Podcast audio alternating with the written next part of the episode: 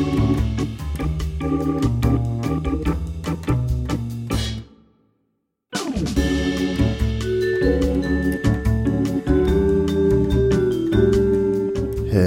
and welcome to Upstream with Jim and John, father and son conversations about discipleship and culture in the Pacific Northwest.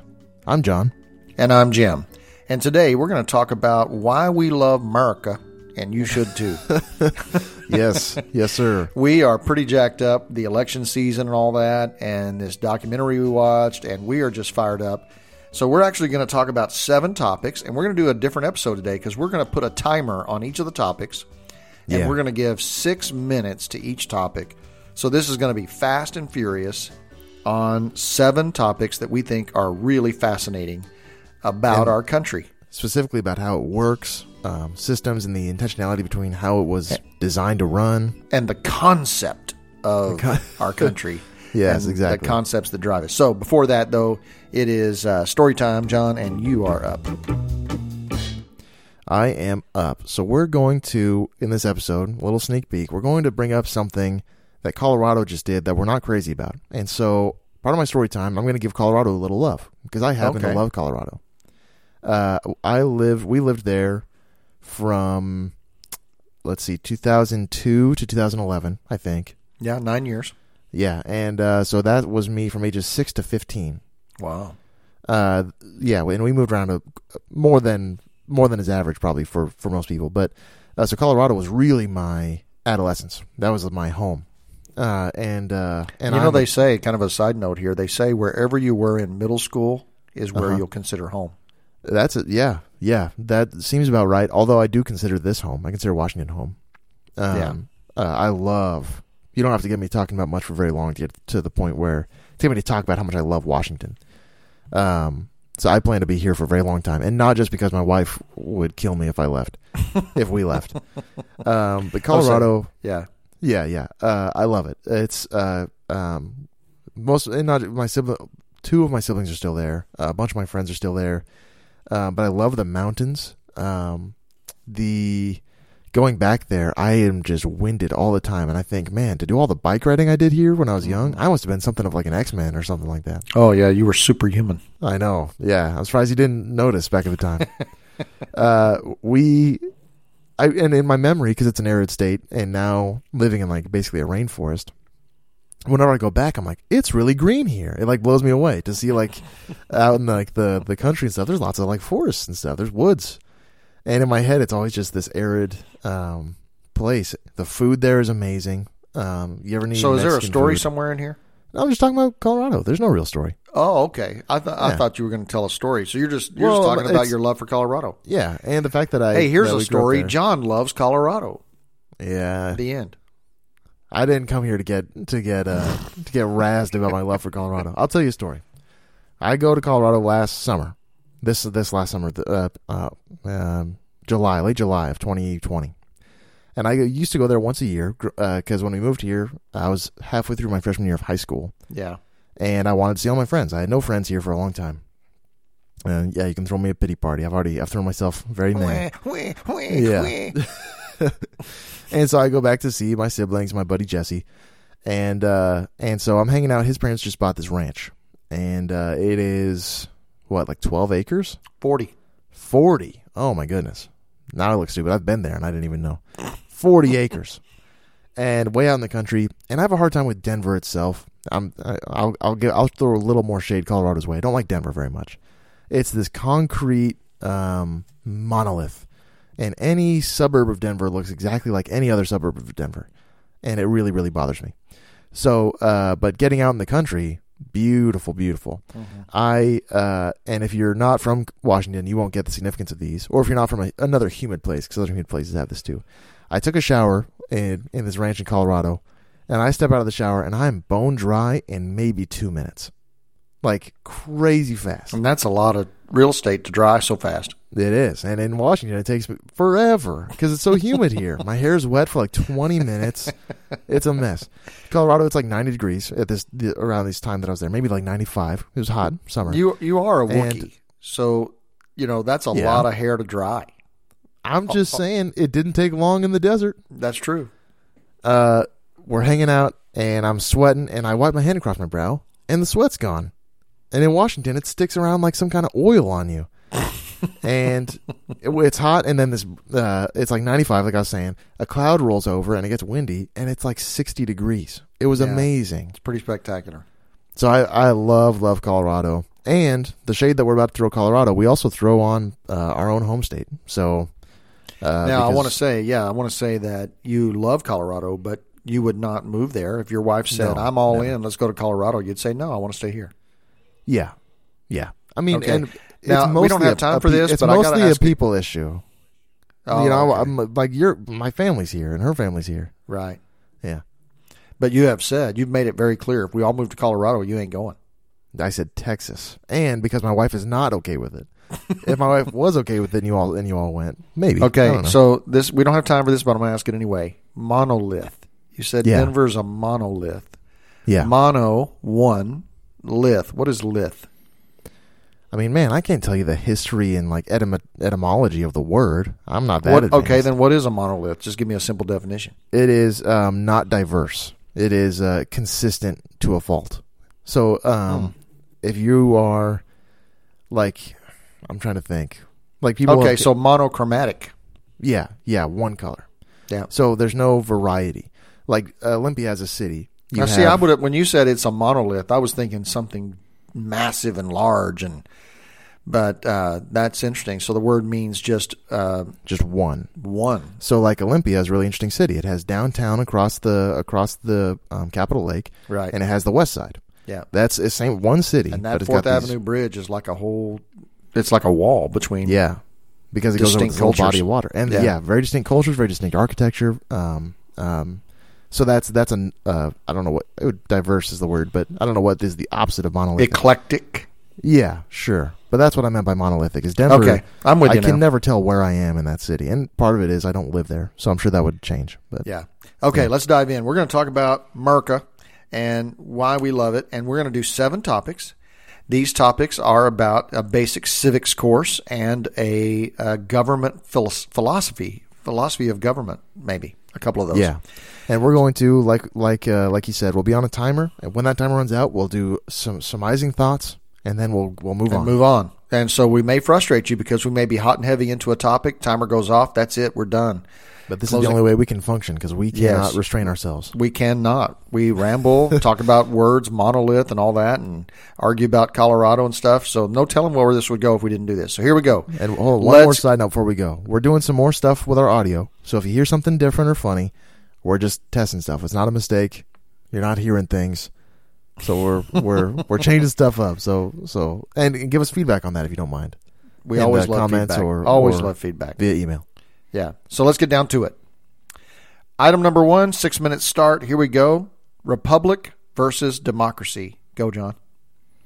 Okay, so uh, if you've been around us in the past month, you've probably heard of this documentary called Safeguard. That's where a lot of these ideas come from. You don't know. You do It's not on Amazon to have- Prime. On Amazon Prime, you do not need to have seen Seventy-seven it. minutes of your life. Good investment. You're taking up my six minutes, my three minutes. uh, you do not need to have seen it for this, but this is where a lot of these come from. And they talk about how um, a democracy is different than what America really is. America was founded on uh, the colonies at the time, and it was so much, they were so much separate that someone in Pennsylvania probably had never met anyone who'd been to Georgia, say. Right. They were that distinct. It was very much like the European Union and European it was countries. basically thirteen countries. Exactly, and a federal government uh, to handle them. So, uh, so a republic of with a with a federal head over fifty individual sovereign organizations, and Yes, so the, the- organizations, and it's that way because the, those the states are very good at things like education, building their own roads and bridges, um, social programs, Mm-hmm. and they're very bad at things like having a military and foreign policy. So the federal government handles those, and the state government handles their own things. So these 13 at the time independent states agreed to cooperate together as a republic so that they could combine the best of themselves, cover Yeah. the weaknesses of themselves, and ha- be become a global entity that could uh, barter, uh, fight wars, negotiate with other countries, And it was necessary, especially at the time, to actually win their freedom. None of those guys on their own stood a chance. And they were behind them to the west was the Spanish Empire. Empire above them was the French Empire. So they, you know, they're surrounded by world powers. Yeah, and England had not given up the desire to come and take them back. So Yeah, So you had uh, this cooperation. So uh, Greece at the time was a democracy, but no democracy. way way back, not at the yeah, time, but yeah, well, way back, but no democracy had ever lasted 200 years. And so to be they what they did was they figured out a better way to make a democracy or a democratic idea be sustainable with limitless growth. sustainable uh, in duration and with size. Um, with even with just the 13 colonies, it was way too big for a pure democracy, where literally ever, it is only run by the people. Uh, Greece was a, a place of city states where they had these uh, democracies, and it worked because they were also small. Even at the small size the country was, not even as it is now, that system would not work. So this republic system uh, uh, is why the why we can even do this today. Yes. And So one each, of the reasons, yeah, go ahead. Well, I was going to say each state is a democracy. The majority rule in the state, but the uh, but the group together form a republic, where they bring their representation, they bring their state uh, determined agenda to the group, and then the group would deal with that as a group. Yeah, And this representation would be based on the size and population of each state. That way, you had uh, uh, adequate representation based and fair. Not you know the large ones don't get to dominate the small ones, but they do get more representation because there's more of them. Yeah, and and that ensures that um, that even the you know what what people call flyover states, um, everybody gets a voice, and uh, and that gets into more of the electoral college, which this the documentary is really about. Yeah. Uh, but we'll get more into that. Uh, So the re- people would say, for example, we we should say that the popular vote gets to be the president because more Americans want that president. But that would be a democracy that's trying to be a huge democracy Yeah. rather than being a republic. So what uh, the way uh, the the example is, in, in the World Series they play the best of seven. So let's say the Texas Rangers beat the Seattle Mariners. This would never happen, but uh, and, and and they went to seven games.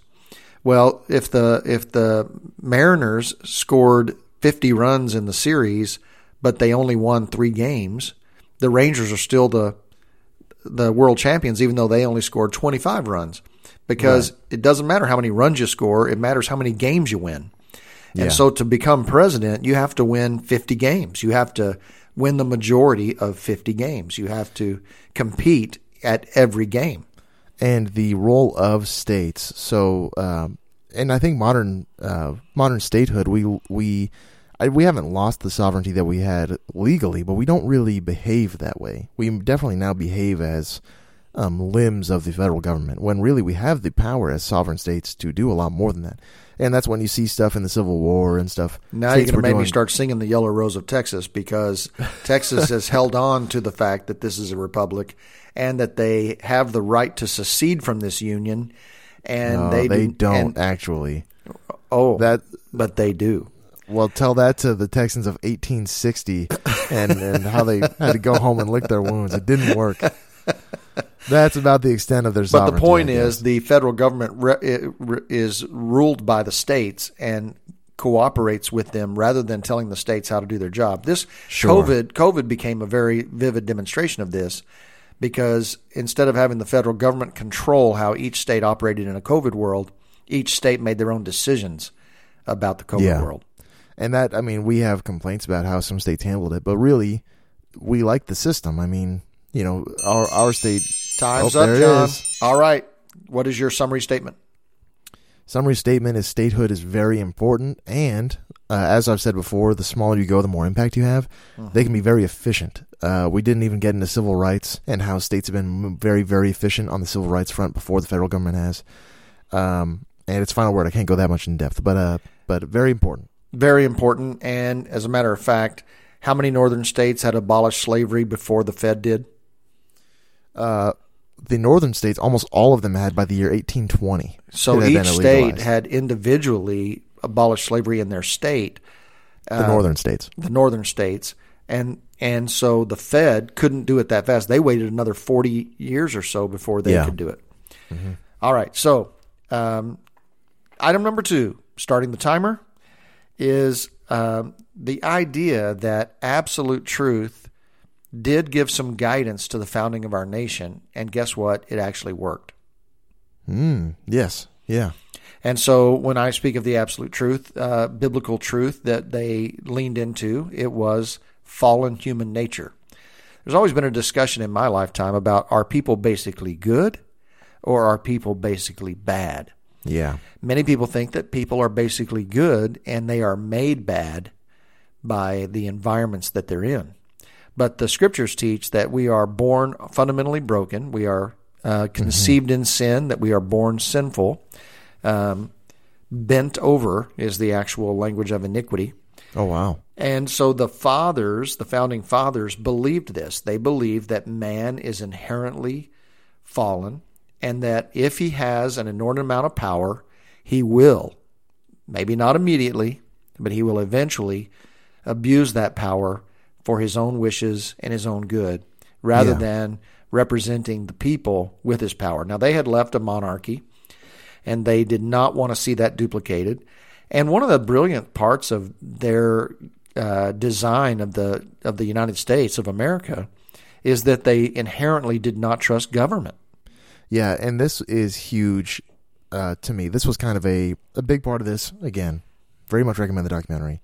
Uh, kind of slapped me in the face was um, that this system, when we talk about systems that, that historically have not worked and have resulted in huge human rights atrocities, um, it is when uh, the assumption is that people in power will will be okay. They'll they'll act in our best interest, and the reality is um, that's not true and it's kind of how you see the world. And so, uh, you know, we believe Scripture is the Word of God, and Scripture says um, you can't trust a man as far as you could throw him. You know, and so when you create a system like this, it's like in heaven. Obviously, we're not going to have a republic or democracy. Here. It'll, it'll, God will be our king.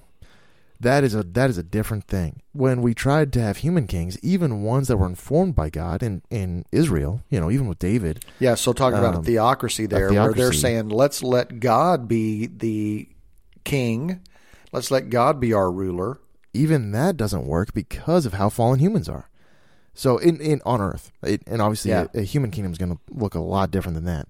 So understanding the realities of the human condition and and this absolute truth, and you design a system around that, turns out, shocker, it works really well. Pretty genius. And uh, the idea that power corrupts and absolute power absolutely corrupts. Yeah, And so the goal was to design a government that would never allow a single person to have an inordinate level of power and that all power sources would be balanced and uh, um, uh, checked and balanced by other branches of power. yeah. Even uh, they would uh, um, have contests with each other to like even themselves out.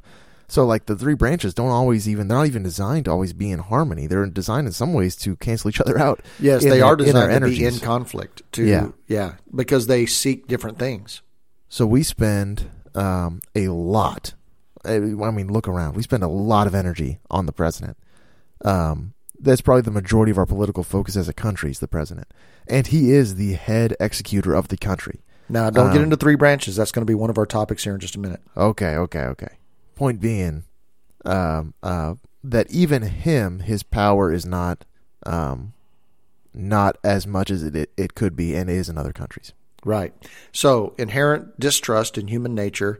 Therefore, we need systems that will keep human nature within a certain boundaries. We need guardrails, protections, and uh, a government structure that doesn't allow one individual to ruin a country. They're, they're, they can only do so much damage before they are checked and balanced by other systems. That's genius. All right, exactly. we're gonna we're gonna cancel our timer. A minute and a half to go. We're gonna start the next one. Not bad. And, the, and not bad at good. all. Look at that. The next principle is that slow change is good. Get us Yes. going on that, John. this is, and I was about to start uh, getting into this. This is why it's good that we we limit ourselves because it, it turns out this is a, a perfect follow through of the system.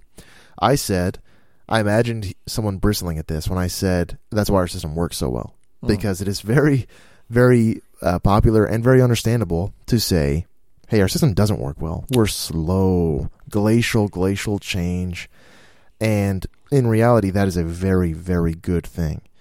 It's Uh, also has yeah, its it. you know every sword has two edges, and um, the the downside of this is it takes a long time and for a belief to be widely agreed upon before you have a consensus enough to make a significant change. Yeah, And that's a good thing because it keeps you from being um, reactive to what's going on in the immediate world, and it forces you to keep large guiding principles as your guide. Exactly. But we all know that when our when our uh, Constitution, now I'm going to show my ignorance here, whether it's the Declaration or the Constitution, that says we hold these truths to be self-evident.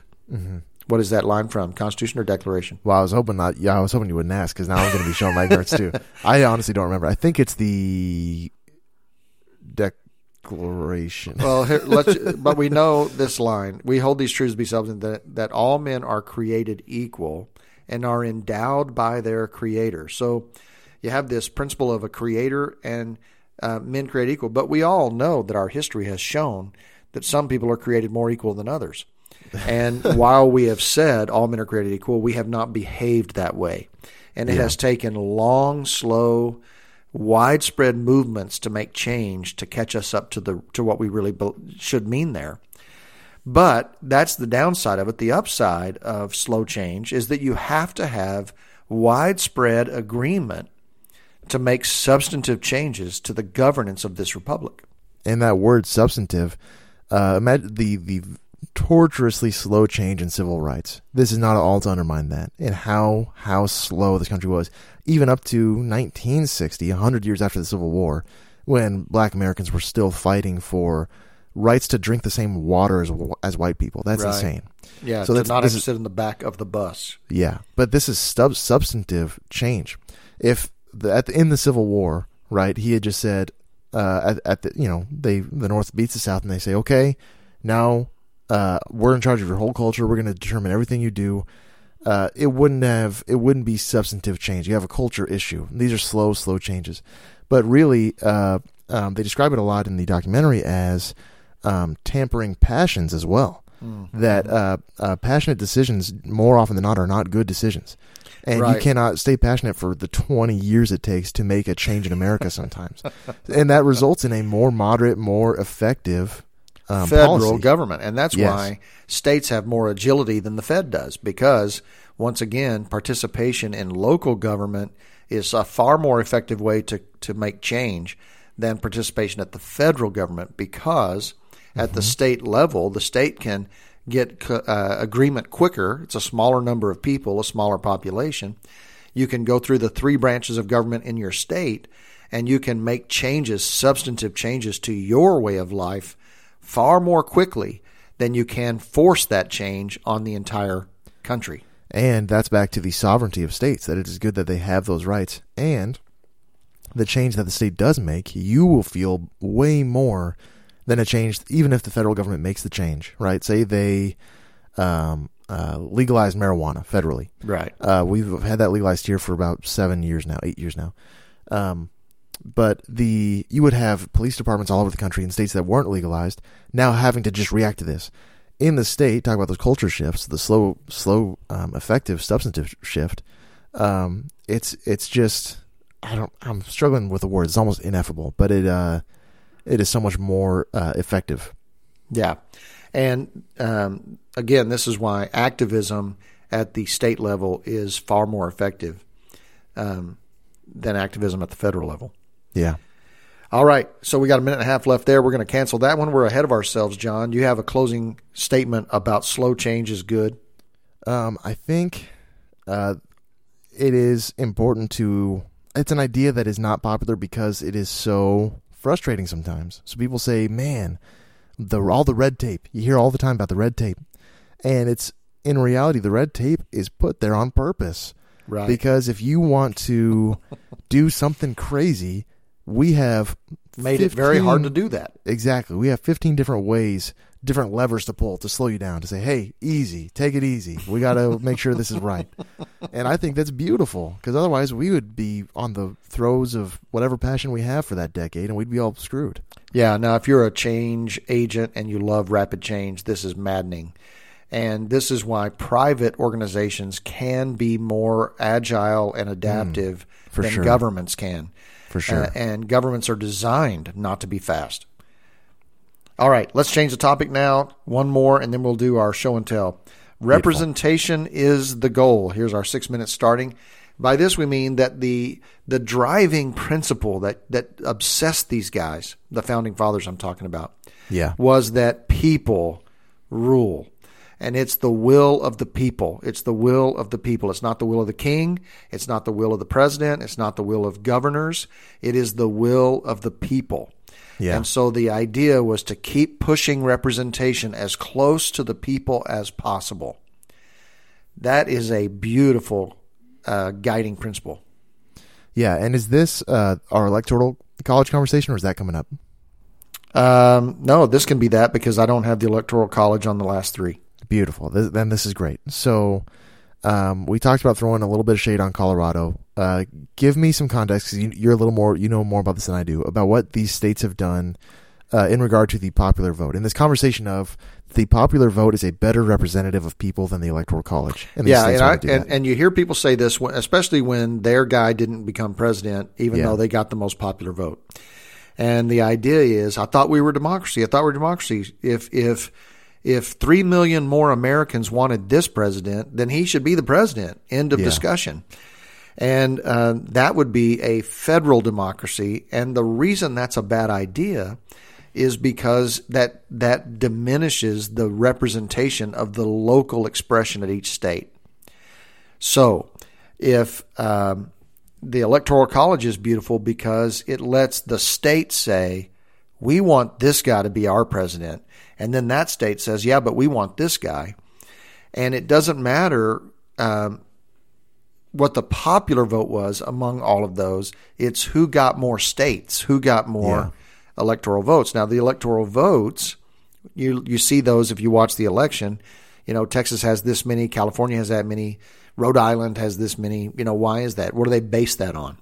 And they base it on the same uh, representation you have at the legislative branch in the Fed.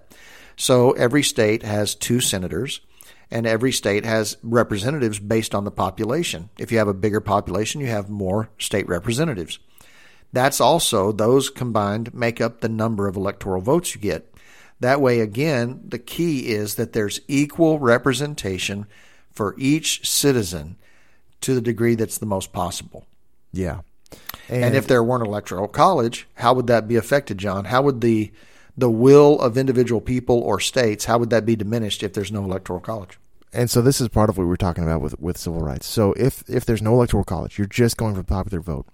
Then when you and and this affects more than the presidency, but because it's it's election season, um, a president could just uh, go to New York, go to uh, LA. L.A. and San Francisco, uh, only cater to white people, and win the election.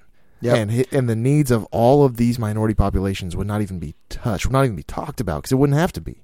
And a big So- deal in this election was well, how they doing with the Hispanic vote, how they doing with the black vote, how they doing with the women vote. the city of Detroit. Uh, that was it basically decided the the state's um, election, the the where their electors were going to vote for for Michigan, and that's a city of that's the black vote largely. Whoever got the black vote got Detroit. That is a huge part of this election that just no one would care. No one would care even in the slightest. Exactly. And that's why, in my opinion, if you want to alter the electoral college, convince your state not to be a winner take all state. In Florida, you get 39 electoral votes. Sure. If whoever wins the most popular vote in Florida gets all 39. I see what you're saying. And so instead, a better system might be you you get the electoral vote from each representative district, and then maybe the most popular in the state gets the two senator representations. So um, that would that would force every county that has uh, every representative district, every legislative district gets a voice uh, that's got even more representation in that electoral college. So there's that idea. But let's talk about this uh, action that Colorado did because they became the 16th state. And by the way, with no electoral college, Washington is a great example of this because our governor just got reelected. All he had to do was satisfy King County, Snohomish County, um, Pierce County. Pierce County, and you could argue half of Thurston County. That's all he's got to. If he wins those guys, he can give the finger to the rest of the state. Yeah. And it, you know, he might not want to, but he can, and and because he doesn't need them to get elected.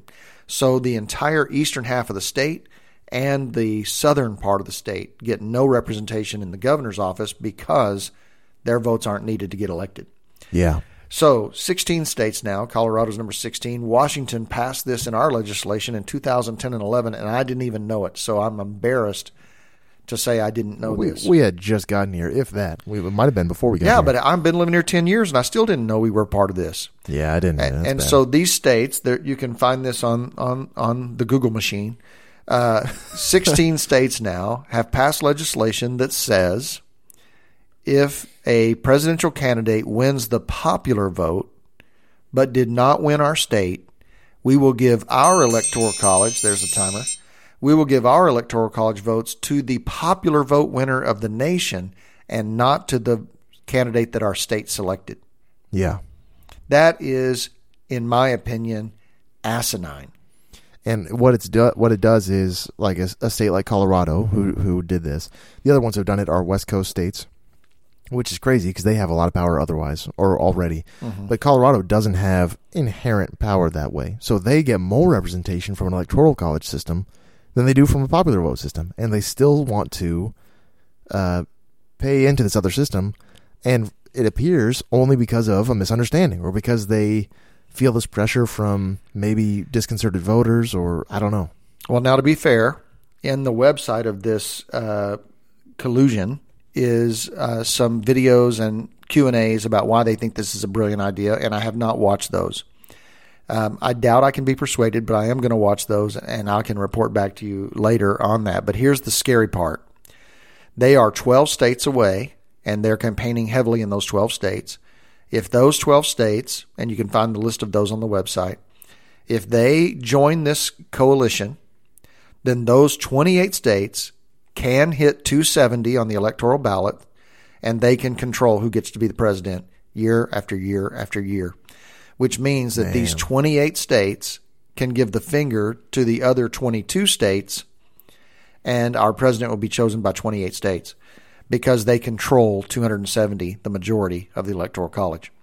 That is not a good idea. That sucks. Yeah. All right, John, you got to finish. Uh, final comment about the electoral college or the idea of representation. No, I'm bummed. Go into your go into your show and tell. All right, it's time for show and tell, and uh, I have an item I want to tell you about.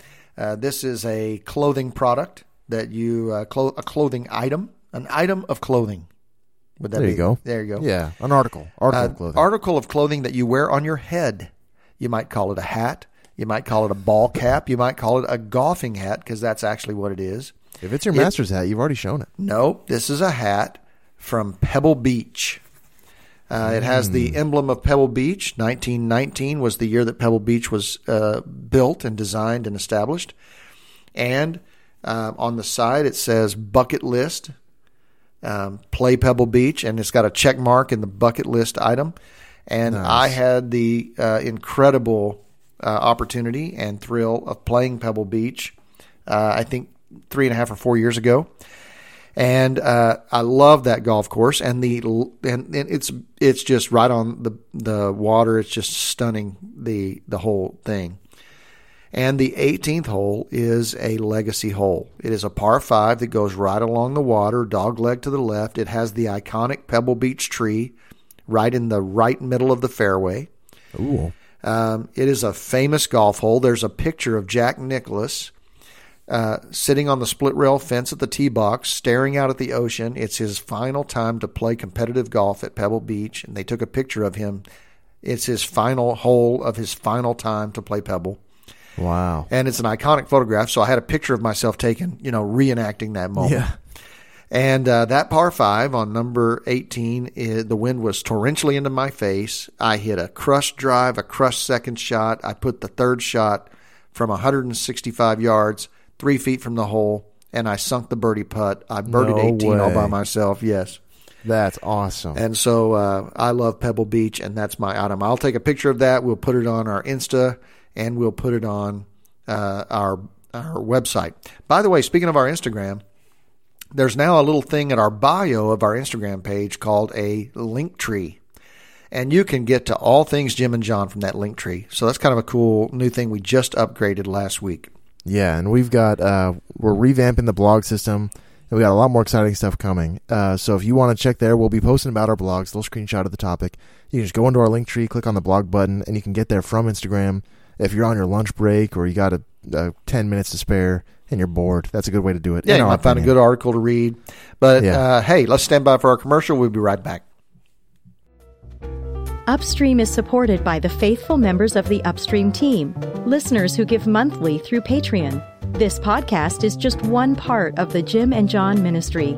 They also write weekly blogs, have published their first book, and are currently at work on more.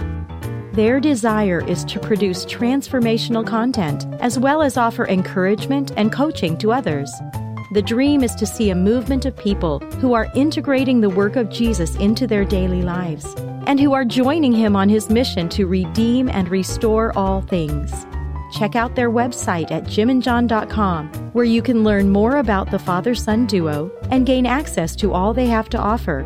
If you would like to join the Upstream team, consider partnering with Jim and John on patreon.com slash Jim and John. A link is also available on the homepage of their website.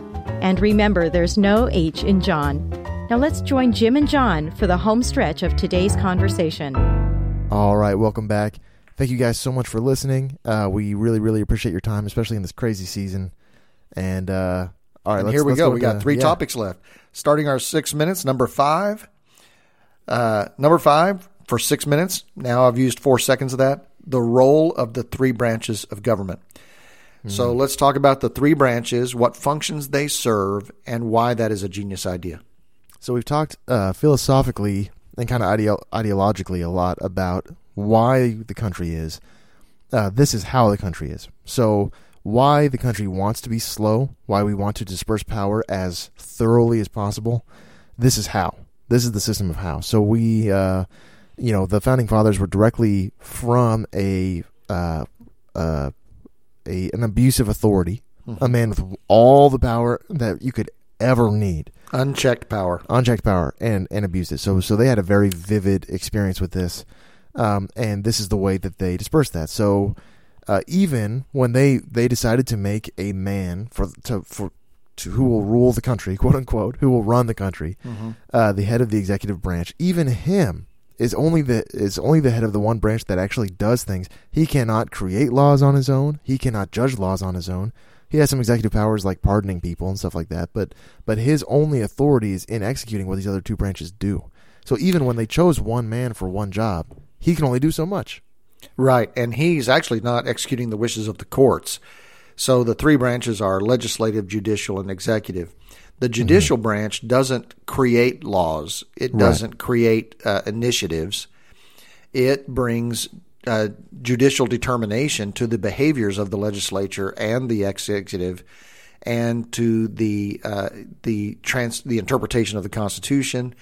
Um, so they they um, they uh, judge the activities of the other two branches. So, what's cool is the legislature, which is made up of what? Representatives from every state. So, every state gets to send representation to Washington. They combine to make a legislature, and their job is to set the agenda for the country. They decide what laws should be passed, they decide what taxation should occur, uh, what the taxation dollars should be used for. They, they craft the agenda of the nation. The executive of the uh, nation, the president, merely executes the wishes of the legislature. Now, to me, this is clearly not how it works right now, but it is the intention of the founding fathers. So you see presidents abuse things like executive orders where they bypass the legislation Sure. and sure. just just say, "Hey, I'm waving my magic executive wand and making this the the law of the land now." But with our distribution of power, that can get shut down pretty darn quick.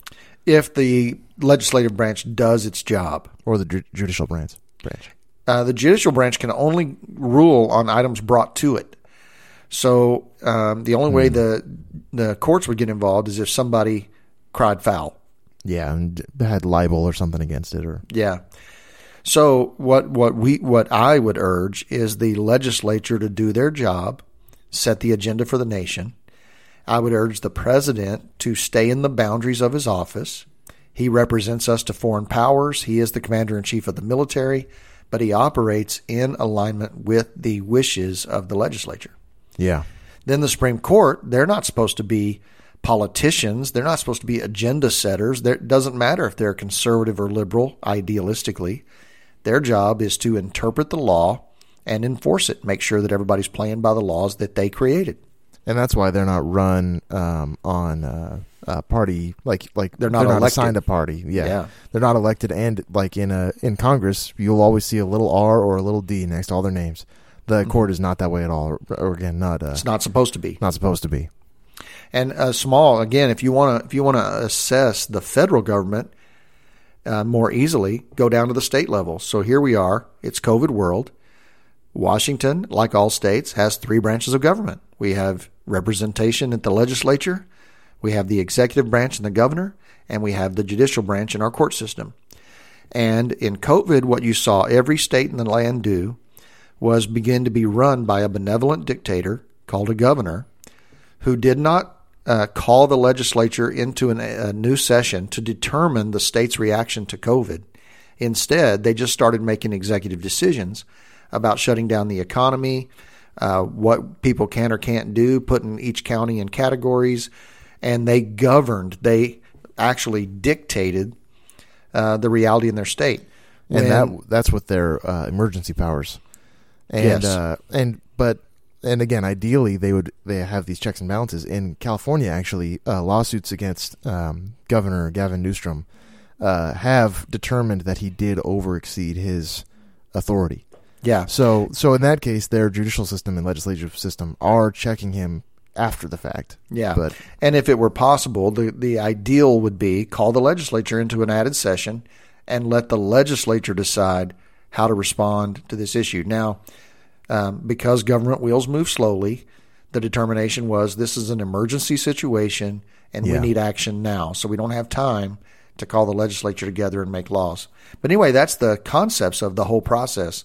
It's a beautiful concept because it keeps everything checked and balanced and it pushes representation to the people. awesome. I have no final words. I think No final got, words. Got a bow on it, man. That was You great. got you got 2 seconds, one timer. All right. We're going to go down to we got two left. So stick with us for 12 more minutes. Here we go, John, the Bill of Rights. The Bill of Rights are anti-democratic. I was gonna Explain that say. statement. Yeah. The Bill of Rights are anti-democratic. What do you mean by that? So the Bill of Rights are things uh, that they decided that even if they had a majority vote on, it would not matter. Um, that these are not to be voted on; they are moral issues, and you cannot change those with a vote, a vote of the people. So uh, all this talk about uh, representation, totally, totally accurate. But you could never, if seventy-five percent of the country voted to uh, enact slavery, you couldn't do it anymore because now we have this um, amendment into uh, um, Our the Constitution. So the majority can never say we think everybody with cross eyes ought to be killed. Right. And so the poor cross-eyed people are going to be killed because that's the democracy. Hey, the majority rules, and that's what they decided. Yeah. And so the Bill of Rights protects our rights so that it doesn't matter what the majority say. These rights are defended to the death. And I think this is important because it uh, any system in the world can be eventually turned into a caricature of itself, right? Or or to some extreme. Uh, and this says, hey, we value these rights. We value uh, we value liberty and representation, um, and everything has a line in the sand. Everything has an extent. You could never vote this into existence or out of existence. Um, and uh, and liberty there when you talk about what they were actually going for, because liberty. I mean, you know, it's like maybe the most used word in those documents. Liberty to the founding fathers meant the ability to go about your business unhindered, basically unmolested. I think is the word they use. Um, so so them achieving or striving to achieve liberty means striving to achieve a state where you can do what you want. Basically, you can go about your business um, uh, unaffected. And so the Bill of Rights goes to mean that uh, um, you know the, to the extent that uh, your I guess I'm being redundant, but but your uh, representation uh, and opinion only goes so far as you can have liberty. That's the whole point of it. So to the Right. extent that you can be free, that's why these exist. So it's not to the extent that you can oppress people or do just whatever you want in a vacuum. They have a goal. The goal is liberty. And the liberty carries with it an, an, an, a built in personal responsibility. Because for you to have liberty, someone else has responsibility to protect that liberty. Sure. And so uh, this is what's so cool. In the wording of our Declaration of Independence, John, that's what document that was. We hold these truths to be self evident. I think There that are was my guess. So I'll take Yeah. that as a W. There you go. So there are some things that are so obvious that they are rights that the democracy that the majority rule doesn't matter. I love that principle. Yeah, me too, for sure. And and it's kind of a it's a a, a uh, eye cocking statement. The Bill of Rights is not democratic. Yeah, and the way they word it in the documentary is that it was actually a piece of rights versus democracy. That they actually they in this particular instance they um, are opposed. Rights and democracy are opposed. Yeah, in in in this instance when they were writing the Bill of Rights. Yeah, pretty fascinating. I'm again blown away at the genius of our founding fathers. Um, even though they were flawed men, you know, several of them had slaves. There was a lot of uh, a lot of shenanigans there. But this formation of this government is it borders on divine intervention, in my opinion. Okay, two minutes early, we're going to cancel that one, and we're going to go to item number seven, our final one. By the way, one. if you've been listening and you hear us refer to this documentary and you don't remember what it was, it is called Safeguard, and it is on Amazon Prime. 77 minutes of your time, well worth it. You will fall as in love with America as we are. Two party system is a good thing. John, I hear lots of people, this is number seven, uh, lots of people say, you know, we need more than two parties. This is, uh, you know, one of us, uh, uh, one of our, uh, I think, a common opinion right now in the election we just had. People ask, is it really true that in a country of 330 million people, these two knuckleheads are the best we can do? and uh, that begins to be a bash on the two party system. That these parties put these people in front of us. Yeah, And, um, you know, maybe it would be better if there were four, five, or six parties. Why is it good that there's only two major parties? So I was one of these people who was like, "This doesn't make any sense at all. Why? Why? Um, not everyone is represented in two parties. I, I have very many differences from most of the party that I'm probably closest to, uh, even Yes. though I'm basically in the middle, which is even worse. And that's Then an I got- evolution. That's an that's a cyclical evolution of the party system because uh, long ago these two parties were actually opposite of what they are now in terms of Well, the driving things of them. So not- they do evolve. Not opposite. They used to have uh, liberal Republicans and conservative Republicans, and then liberal Democrats and conservative Democrats. Yes, and so And we're having we're having the extremes drive. Um, you know, it was Republicans that abolished slavery. That's what I'm saying. There's you what now. You know, people generally say that the Democratic Party is the party for minorities, and yet it was the Republicans who abolished slavery. So it's all But- evolved over time. but here's the point. This is this is the value of the two parties. So um, it is you are not exactly represented in either of the parties. More like more likely than not. Maybe you are, and that'd be great. But they are amalgamations of entire philosophies of people.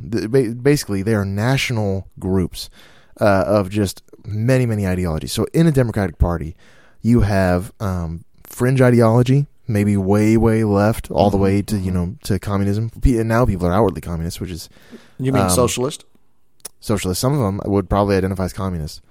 Uh, I, I, don't know- hear that very often. But I know of at least one who is part of the uh, calls himself that. But yeah, you're right. The the more often than not is democratic socialist or however, all the way to very moderate people. And then on the right, you have people all the way over to to near uh, to libertarianism. Then you have near all the way to fascism. Maybe there's a few of those, and then you have plenty of moderates.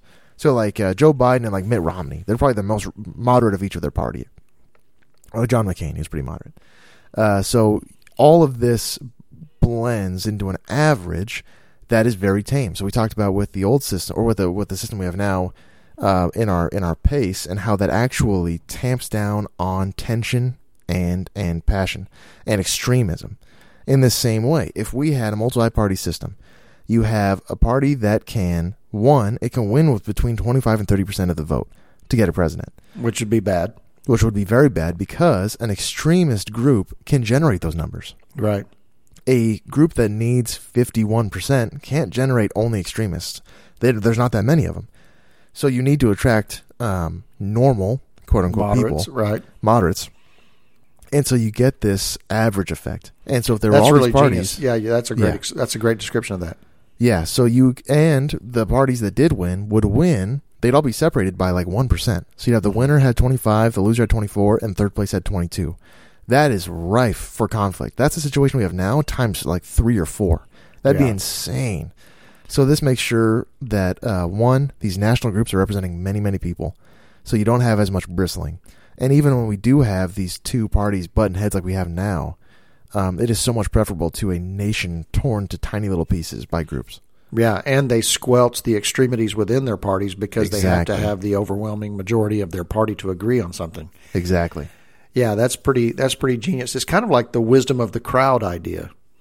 You know, if you if you put Yeah. a movie theater full of people and you have them guess a numerical answer to a question, um, you can take the average of the crowd and it will turn out to be very close to the answer an expert would give. That's crazy, huh? uh, because the crowd average turns out to be pretty smart. And Yeah. that's how these large two parties they force each other, they force themselves to be pretty smart because they have to take the average feedback of their entire party. and even they make this note. This will be my final word for for this one. Uh, that the uh, um, if one party has the House, Senate, and the president, if they do a sweep, Yeah. they in concept should be broad enough and um, and average enough within itself with all their different ideologies to have conflict within itself to have infighting. So they it won't be as smooth as okay now that we have all this let's do universal health care and let's do uh, Right. uh, universal basic income. Let's do all this stuff. Because a lot of the moderate democrats don't want that. So they can't even amongst themselves pass all this crazy fringe stuff because it's such a big organization. Just like if there were hyper conservatives that had the House, the Senate, and the executive branch, Mm-hmm. They could say, We're going to shut down immigration and and we're not going to allow anybody to become Americans anymore. Yeah, And we're we're going gonna punish eliminate all- people. We're, yeah, we're going to eliminate social programs and they We're going to shoot either. illegal immigrants. We're going to just shoot them right now and send their body back to the country they came from. You know, you, You wouldn't be able it. to accomplish that because, um, because of the the size of the party. yeah I, I, you know, that was counterintuitive to me. I think we both thought, you know, this two party system is kind of a problem, um, but it also has some amazing strengths to it. that was the big shocker because um, because we've both we've both agreed that things are crazier now than maybe they've ever been, and the tensions are so high. So I was like, I was like, well, they would have to be lower tensions if we had more groups. Um, but I'm convinced that that's not necessarily the case. Though I don't know what the answer is to our current um, heightened um, uh, differences. I don't know what the answer to that is. Yeah. But uh, yeah. All right, John, let's do a final takeaway for the entire episode. We're out of time. What's your big takeaway on your thoughts of why you love America and that we should too? why I love it, uh, and why this reminded me that I love it is because these are original systems. These are genuine American originals. Um, democracy existed, you know, like we said, ancient Greece, antiqu- antiquity, antiquity Greece, antiquated Greece, um, and uh, and they knew it wasn't going to work. So they they took that, they made it a republic. They made these systems. The the uh, um, electoral college they have they don't really know how they made it. They have a piece of paper that a guy kind of wrote an outline. Then they went into a room. And they came out and had the college. They made that system. Yeah. Uh, so it's amazing to me that that really was the birthplace of Western civilization as we know it today. Um, that makes me very, very proud of how um, smart these men were. And there's plenty to be embarrassed about with the history of America. This is not to say that it's been a perfect country, Right. um, but but it's more to defend the systems because they're very, very sophisticated. And to say, well, that doesn't make sense because my vote doesn't count. I want to make my vote count. It's like, well, that's dumb. And you need to you need to trust these people a little bit because it's held us for a very long time. All that's right. my that's my final word. What's Yeah. you got one? Well, you made me realize there are parts of their process that I was not proud of. Um, and I need to bone up on this, but they also went into a room and created the Federal Reserve Bank, which is neither federal, it's not a government agency, it's neither a reserve, they don't have a bunch of money there, and it's not a bank. Um, and so the whole design of that was to try to keep the economy stable. Uh, but there's an inordinate amount of power there that the people don't get to represent, get their voice. It's just designed for them. Um, Interesting. That's a whole nother conversation. But uh, we love our country. We love you. Thanks for listening. Uh, we'd love your feedback. Info at jimandjohn.com. No H in the John. Uh, we love what we're doing here with you and would love your feedback. Pass it on to a friend if you like it. And thanks for listening. We will see you guys next time.